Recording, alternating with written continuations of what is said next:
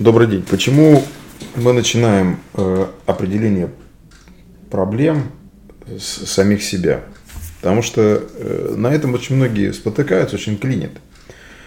Э, ну, я думаю, что уже любой слышал высказывание о том, что есть китайский иероглиф, который, так сказать, означает, означает одновременно проблемы и возможности, да?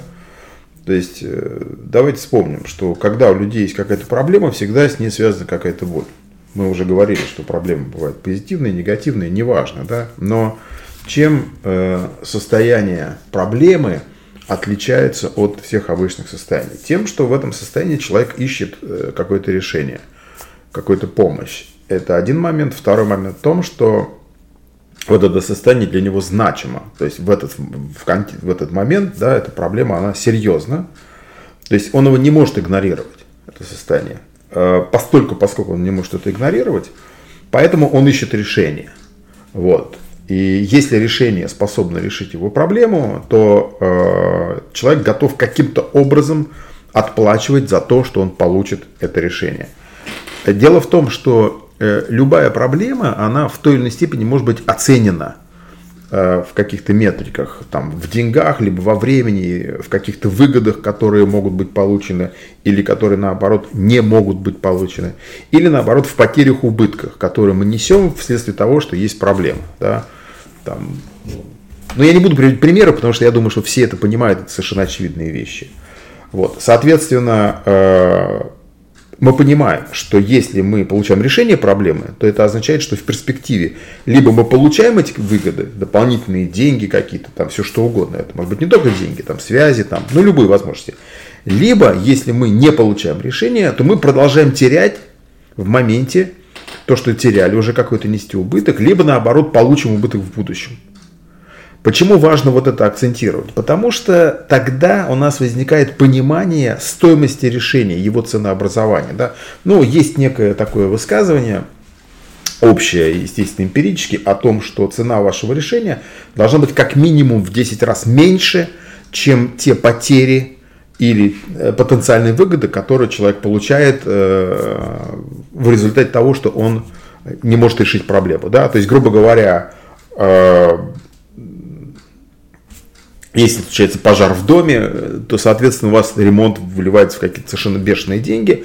Но если вы покупаете страховку, то, естественно, цена страховки на порядке меньше э, тех последствий, которые вы получаете. Да? Другой пример, скажем, вы платите за какое-то там образование довольно дорого, но э, там в каком-то Стэнфорде, к примеру, да, ну, в таком очень крутом вузе, то есть это реально большие деньги, там, сотни тысяч долларов, в зависимости от того, как долго вы будете учиться, но потенциально вы получаете доступ к возможностям, которые окупают это, да, потому что если вы заканчиваете Стэнфорд, э, высокая вероятность, что даже если вы пойдете в найм, то вы даже на entry level получите очень хорошие деньги, потому что если взять Silicon Valley, к примеру, то ну, там какой-нибудь software developer, такой, так сказать, какой-нибудь там researcher, ну, вот такого плана, да, выпускник Стэнфорда, то есть entry level это может быть 150 в год.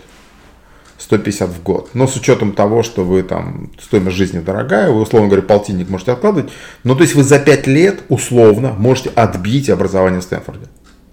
То есть это к чему? К тому, что и дальше, естественно, зарабатывать деньги в силу того, что у вас будет квалификация. То есть всегда существует, есть вот это соотношение да, между э, ценой решения и э, теми потенциальными доходами или наоборот потенциальными убытками или реальными убытками, которые мы несем в результате проблемы.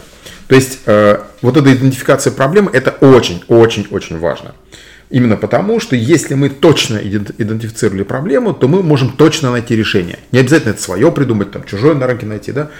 Почему это так важно? Потому что, ну, статистика, э, ну, реально там миллионов компаний, миллионов проектов, то есть реально сейчас миллионов, да, уже, она говорит о том, что одна из ключевых проблем, почему любые проекты проваливаются, не единственная, но одна из ключевых, просто потому что они не востребованы достаточным количеством потенциальных потребителей. И вот это имеет отношение не только к коммерческим проектам, да. То есть там э, вы написали книгу, ее никто не читает, да. Вы написали научную работу, ее никто не читает, потому что она неинтересна, она оказалась не востребована, то есть она не адресуется к тем проблемам, которые действительно беспокоят людей. Поэтому вот этот навык идентификации проблем, он критический. Если вы хотите не просто что-то сделать, что вам интересно, но достучаться до людей. То есть, если вы хотите получить какую-то реакцию в виде там минимум аплодисменты, лайки, максимум там сказать какие-то деньги, бенефиты и выгоды, да, то вы должны уметь соотносить то, что вы предлагаете, с реальными проблемами людей. Да, вот эта связь логическая, она должна быть железобетонна. То есть э, люди хотят это, и вы им даете именно это. Соответственно, вот этот навык, э, это не тривиальная история, навык идентификации проблемы. И мы его начинаем с себя, потому что ну, э, себя легче рефлектировать в каких-то смыслах, потому что мы знаем свою жизнь. Поэтому, когда мы выполняем это задание, то есть здесь не надо никакого пафоса, не надо, так сказать, э, каких-то там исповедей, это не нужно, да.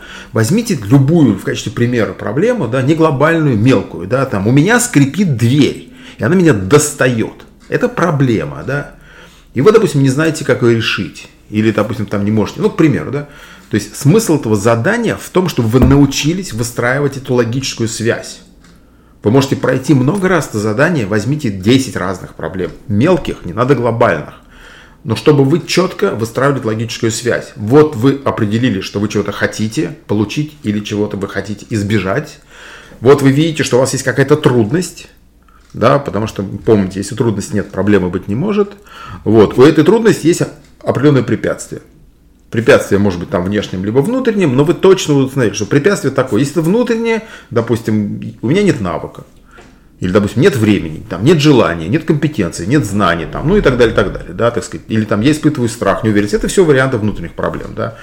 Вот. Э, внешние проблемы, типа, все дураки, ну, классическая, да. Второй, э, вторая причина, значит, внешняя, опять все дураки, ну и так далее. Десять раз, там, все виноваты, плохие и так далее. То есть потому что люди, так сказать, меня не любят, не, обожают, там картельный сговор, неважно, да, и так далее, и так далее. Но ваша задача выстраивать вот эту причинно-следственную связь. Поэтому, когда вы выполняете задание, пафоса не надо, будьте предельно прагматичны.